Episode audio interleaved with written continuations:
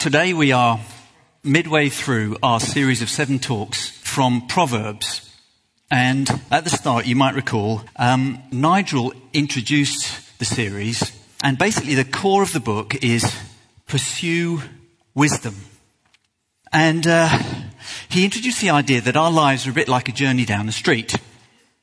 And on one side of the street, we've got the woman of wisdom calling to us. Do this. Don't do that. Be wise. And on the other side of the, uh, other side of the road, as we make our journey, we've got the foolish, seductive, foolish woman who's calling to us, no, don't do that. Live a different way. And um, when you get to the age of about 20, you realize that life at times can be complicated, confusing, full of choices. And we get these mixed messages coming to us. And we're not quite sure what direction to take in life. And uh, without a lot of help, most of us make lots of mistakes. Well, the good news today is that there's help for our life's journey from the book of Proverbs. God's made it possible for us, each of us, to grow in wisdom. You may uh, recall the context of the book.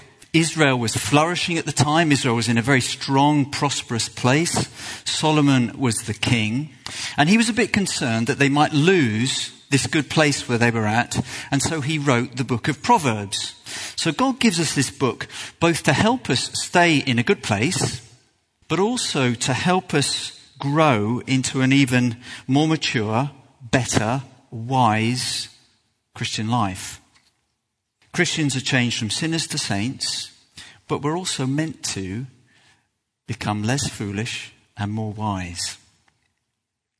And I've always liked the Proverbs. I like the fact that a proverb is a word for a situation. Proverb. That's what that word means. A word for a situation.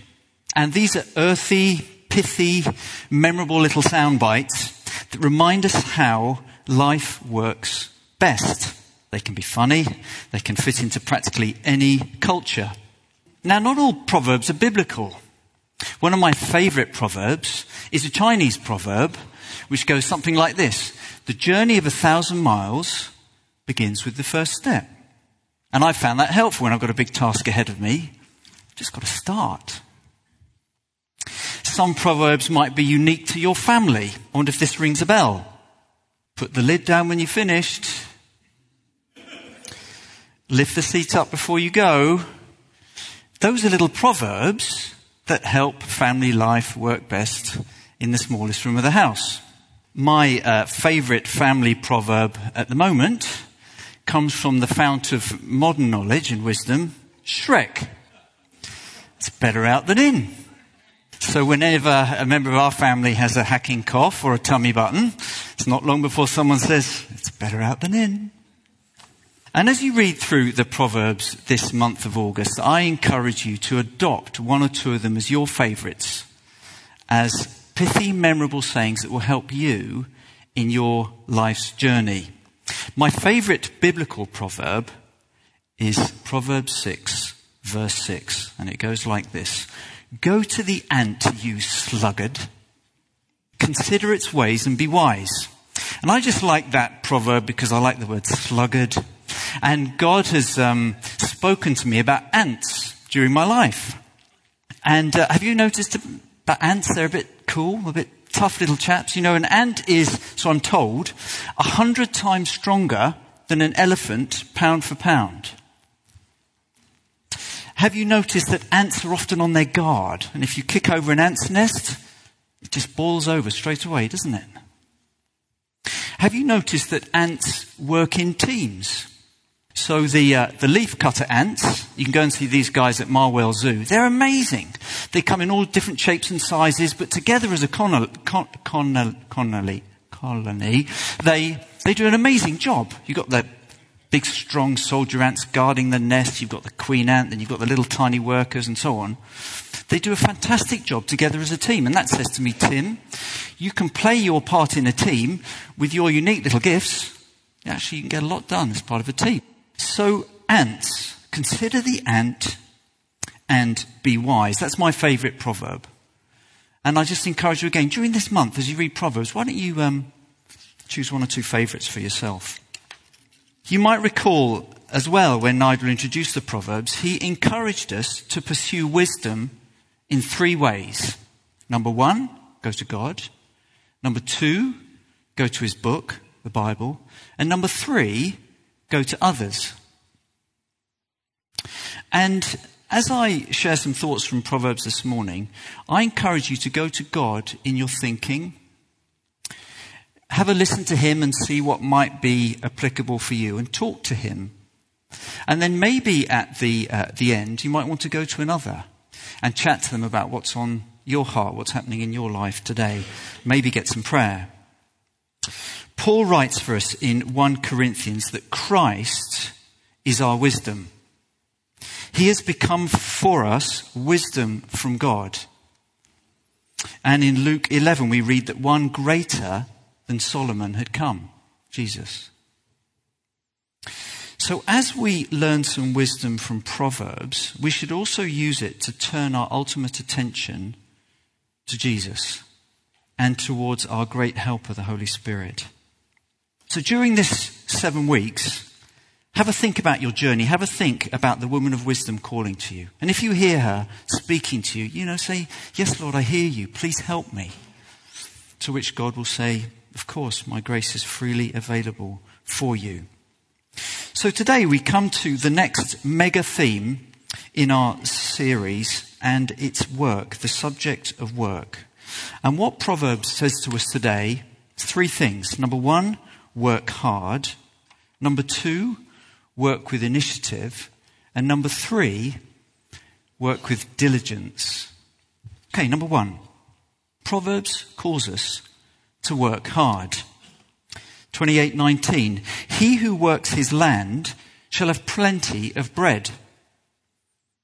As a door turns on its hinges, so a sluggard turns on his bed. Proverbs 6 How long will you lie there, you sluggard? When will you get up from your sleep? A little sleep, a little slumber, a little folding of the hands to rest, and poverty will come on you like a thief. We've just had a magical moment, the annual magical moment, in the fields that back onto our house. We live in North Winchester, we've got some fields right next to us. And we've just had the magical day that we wait for all year when harvest happens and the big combine harvester appears at the bottom of our fence. And that's the magical moment. And we've been waiting for it for ages. And I'm always impressed each year how incredibly hard the farmers work on that day. They bring their lunch with them, they don't stop, they turn up at six or five in the morning, and they just work straight through until it's gone dusk. Even in the evening, they work at night. They just work incredibly hard. And that speaks to me. The Bible teaches us that our work is the sum of all that we do. It's our physical work with our bodies, it's our mental work with our minds, our problem solving, it's our emotional work in our relationships, it's our spiritual work in our prayer and our worship. It's all that we do. It's not just our nine to five job. It's your praying as a grandparent. It's your nappy changing as a mum. It's running dad's taxi service. It's your volunteering on a Sunday as part of a team. It's your charity work. It's all that you do. That's what the Bible says about our work. Look at the wife of noble character. She's quite intimidating, this woman. Proverbs 31. She works vigorously with eager hands. It's very practical. She works hard. She gets up while it's still night. She provides food for her family. She watches over the affairs of her household and does not eat the bread of idleness. She does charitable work. She opens her arms to the poor. She extends her hands to the needy. Verse 20. Verse 16, she does a bit of business on the side. She considers a field and buys it. Out of all of her earnings, she, she, she plants a vineyard. So the Bible's idea of work is all that we do. And hard work is commended in the New Testament. If you think about it, Jesus worked hard. As a boy, he learnt the scriptures. Then he said later in his life, My father's always at work. As long as it is day, we must do the work of him who sent us. You sent me. Paul the Apostle is strong on hard work. Listen to what he says in 1 Thessalonians 5. Now we ask you, brothers and sisters, to acknowledge those who work hard among you. Hold them in the highest regard because of their work. Warn those who are idle. Bill Hybels has written a helpful book on Proverbs. And he talks about the disease of selective sluggardliness. And uh, he, just, he, he, sort of puts, paints pictures of one or two people. So imagine the businessman sitting on the, on the train from Winchester to London. And he's, he's fantastically gifted at his work. He's very successful. He makes a packet every year in annual bonuses. He's got a, a wife and four kids. He looks after them pretty well. And uh, on the outside, he looks pretty good, except that he's pretty overweight. He drinks too much alcohol. His blood pressure's through the roof. And actually, he's at quite risk of having a heart attack or a stroke. So he's a bit sluggardly as far as his physical health is concerned. Sitting next to him on the train is a cool, fit young guy, also in a three, three-piece suit. Looks very fit. He's got very toned six-pack here. He's, he's, you know, he's also very successful up in London. He earns a packet. Trouble with this guy is that when he's not at work, he's at the gym. And uh, he actually is not really giving enough time to his wife and his kids. And he's a bit selectively, sluggardly, as far as his marriage and being a dad. Then there is the student who wants to be a BNOC, B-N-O-C, a big name on campus. And so she is, she is great socially. She's great on the sports field. She spends a lot of time doing that. But she's cruising towards a third class degree. She's not really studying very well. That's her area. Or lastly, there might be the, the, uh, the smiley, lovely housewife who's, who's a brilliant wife. She's a brilliant mum. She's, she's a great neighbor. She's always helping people around. Her house is immaculate, not a speck of dust anywhere. If you open a cupboard, it's all beautifully in order. But actually, she's not really reading her Bible or praying. She is selectively, sluggardly in another area. And uh, we need to deal with those areas. Paul says this whatever you do, work at it with all your heart as working for the Lord. Now, talking of our devotional lives, I just want to go off on a very quick tangent. Nigel said, pursue wisdom, go to God, go to His Word, go to others. Let me show you a bit of wisdom that I learnt from another, uh, who's my dad, who's the most godly man I know. My dad uh, was a church leader, and as such, I, I smiled to myself. He had loads of time for his quiet time. So every morning he'd have a good hour praying, reading the Bible, um, lots of time. And uh, he used to look at me in my busy working life, and he came to me one day and he says, Tim, just a little bit of advice for you as far as your devotional life. And it stood me in good stead for decades. He said, Well, when you try and read the Bible, don't necessarily think you've got to read the Bible every day in a year. I've never really managed that. I'm more the guy who has the cereal open, the Bible next to him, a quick five or ten minutes in the morning, and I'm off. And he said, Why don't you just try in your Bible study to uh, just read, I don't know, 10 verses from a gospel and one chapter from a psalm or one chapter from Proverbs. And just take one verse from a psalm, one verse from a proverb with you into the day. And I've done that for years. And um, I think about this as splash and dash fuel. I don't know if you've ever seen any uh, Formula One races, but these pit stops that they have are just incredible. You see the guys whiz in out of uh, the, the track onto, into the pit lane and they stop for between five and ten seconds. And in that five and ten seconds, the wheels are changed. They used to have a top up of fuel and they might get their visor wiped so all the fog and grit, the, the, the oil that had picked up on the last lap gets wiped off and they're off again. Splash and dash. And I think that sort of Bible reading is really good. And for some of us, a bit of splash and dash Bible study is great. It's super if we can have an extra long one at the weekend when we're not have to rush out the door. But that's a little bit of advice I share from my dad to you that has really helped me uh, in my busy working life.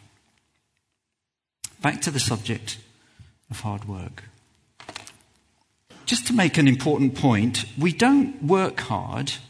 The Bible doesn't call, call us to work hard. because we're trying to impress God or get approved by God or prove ourselves to Him or prove ourselves to someone else or prove ourselves even to ourselves. We work hard because we're in a place of being loved by Him, approved by Him already. And actually, out of a response to that, we want to use those God given gifts to the full. And uh, in my work, I come across people at all stages in their life, but a lot of people who are near retirement or who have retired. And I always think it's a bit of a good sign when I see an old, a farmer come up with gnarled, leathery hands. And he's been working hard in the fields all his life, and you just see the evidence of it on his body. Or a psychiatrist who comes in with furrowed brows, slightly haunted look. And actually, they've just, that person has just been helping people in terrible need for all his life. And it's got to him a bit. And I just think that's good. It's a sign of a life given to hard work. The harvest is plentiful, but the workers are few. And let me ask you this question this morning. I'm just going to pause for a few seconds afterwards. Do you work hard in your work? And what stops you working hard?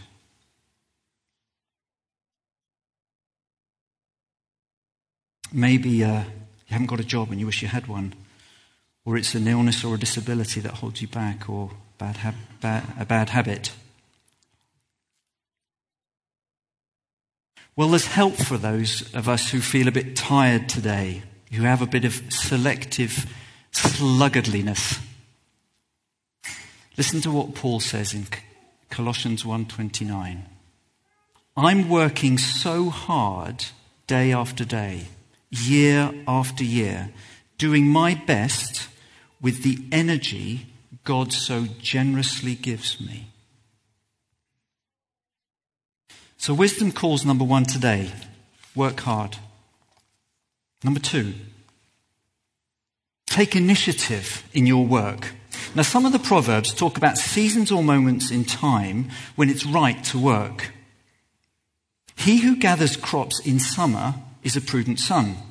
But he who sleeps during harvest is a disgraceful son.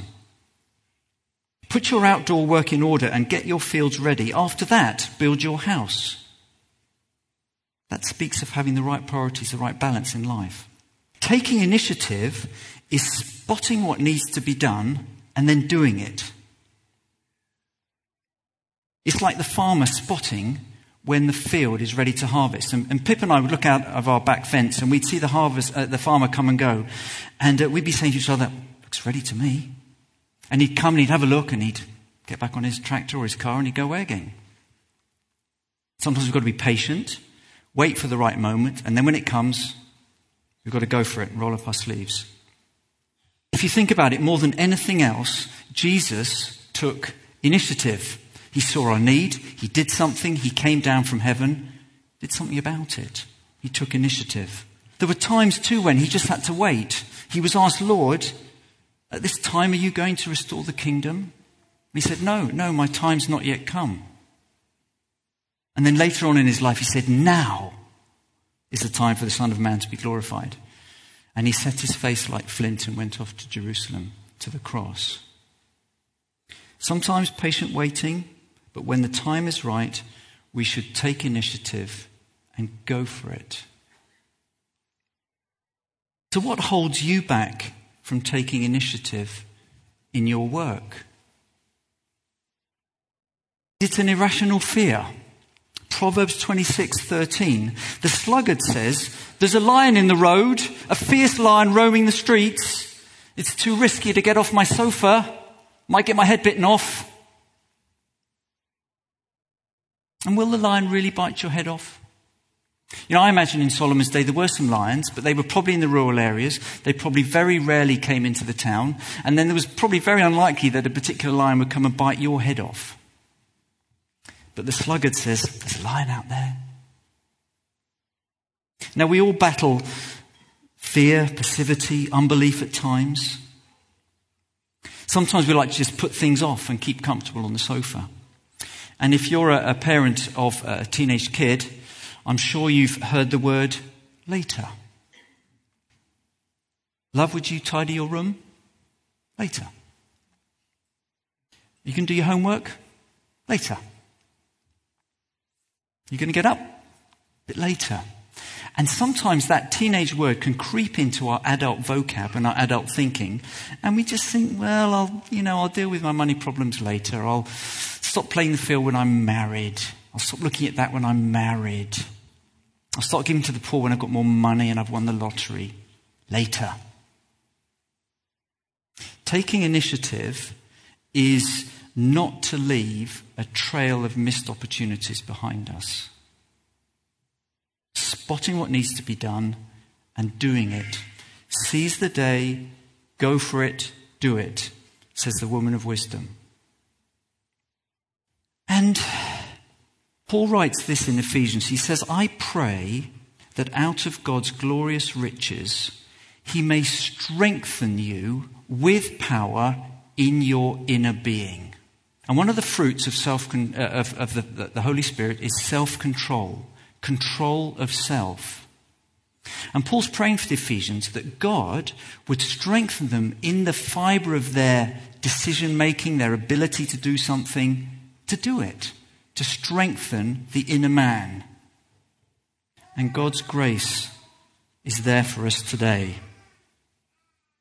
Wisdom says, do it, seize the day, Tim, go for it. Foolishness says, later, don't bother, Take it easy on the sofa. Number three,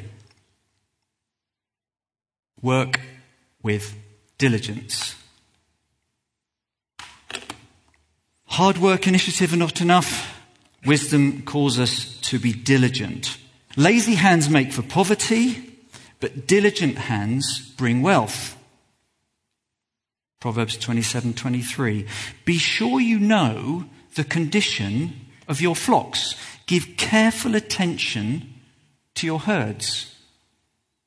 So diligence implies careful attention. So again, this is the farmer, and I've seen him do this. This he comes along on his tractor, and he actually gets off his tractor, and he goes down to ground level, and he takes a kernel of barley, and he rubs it in his fingers. Sometimes he puts it in his mouth. Is it actually ready to harvest?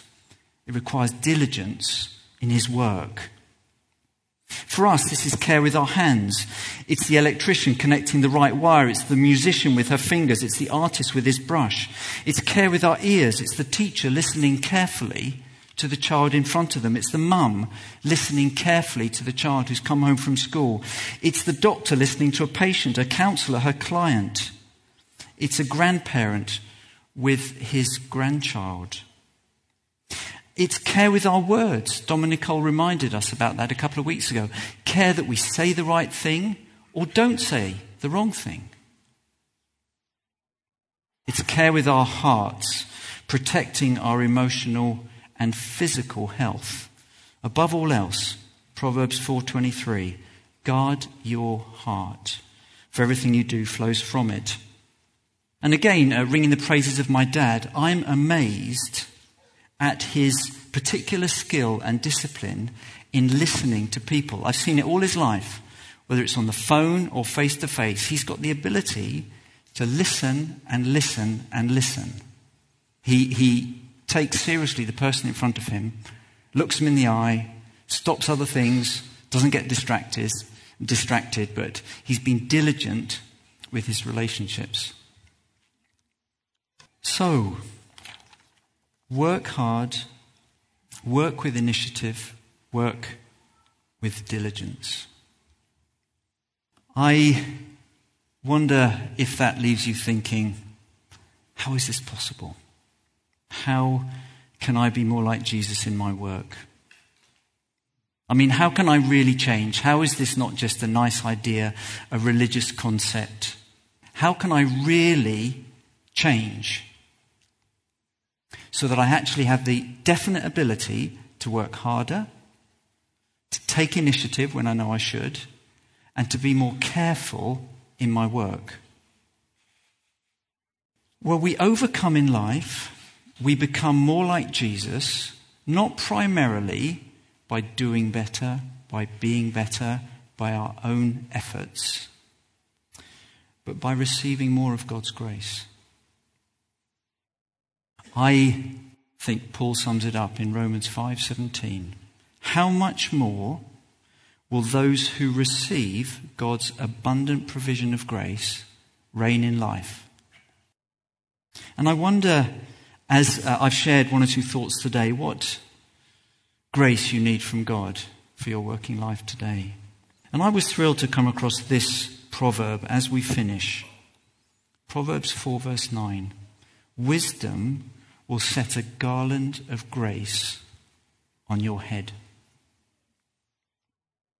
I mean, wow. And today, God wants to give each of us a garland of grace for our work. Let's just be quiet for a moment.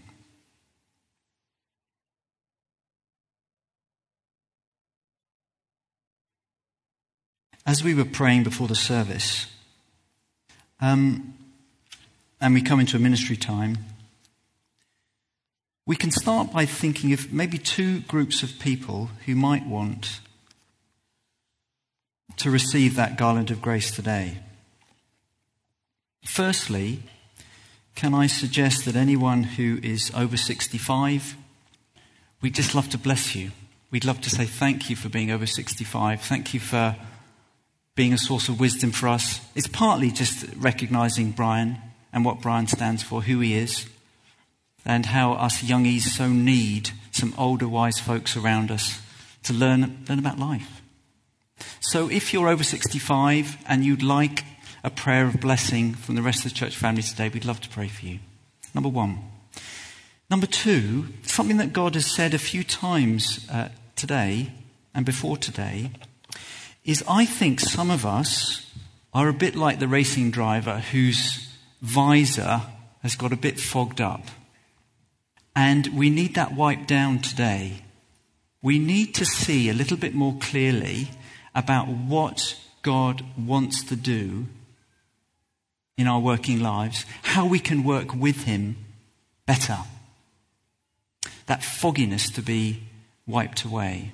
I think some of us might feel, well, that sounds good. Yes, I'd like to work harder. I'd like to have more initiative. I'd like to be more diligent in my work, but I'm just not quite sure how to get there. I can't see what I'm supposed to do. I sense God may have other things for me to do in life, but I just I can't see them. And if you're one of those people today, um, I would just like to pray as we finish. And Brian, would you come and please uh, lead our ministry time? Um, I would just like to pray this prayer for you. It's Ephesians 1:17 and it talks about God giving us his spirit, his grace so that we would know it's a spirit of revelation, this is spiritual revelation that God would give us that so that we would know the hope to which he's called us. And Paul kept praying this for the Ephesians. It wasn't like, oh, you've got it, don't need it anymore. Actually, we all need this. But as, as I pray this, please open yourselves up to the Holy Spirit and ask Him if you're one of those people with the foggy visor to wipe it. For this reason, Ephesians 1:15, ever since I heard about your faith in Jesus and your love for all God's people, I have not stopped giving thanks for you, remembering you in my prayers. And here's the prayer. I keep asking that the God of our Lord Jesus Christ, the glorious Father, may give you the spirit of wisdom and revelation. I pray that the eyes of your heart may be enlightened in order that you may know the hope to which He's called you. Thank you, Tim, so much. Um, Tim shared a number of things. I felt the Lord giving one or two others as well. Um, I think for some of us, there may be people we need to forgive at work, and that's what's preventing us um, uh, working uh, as we as we know we would like to, and as we as we know the Lord would like us to. So, if that's an issue for for you, do please uh, come forward. And I've felt also that um, there are one or two uh, two of us who. Uh, the enemy is in our work situation. Uh, the enemy is at work preventing us fulfilling what God wants us to do. Uh, and we may not have seen that it actually comes from the enemy. It's not just there by chance. And uh, if, as I say that, the Lord is um, uh, mentioning things to you, um, then uh, we'd love to pray with you over that. Also, for the, any fresh empowering you'd love to, uh, you, would like for your work, or if you'd like healing or any other reason at all that's come forward. So, if, if I can invite um, those who are going to pray for people, if you'd like, invite you forward, and then those uh, who would like some prayer, would you like to come forward as well? And if I could get the um, the band as well to um, come and come and uh, play, that would be good. So, just come and respond to the Lord as uh, as He's spoken. Thank you, Father. Okay, why don't we just um, stand and uh, sing one last song? It'll make it um, just freer for people to respond. We'd love to pray for anything uh, over and above uh, what uh, Tim and I have mentioned, um, if you would like that this morning. Just encourage you to receive uh, the Lord's grace and his power uh, as you would like to.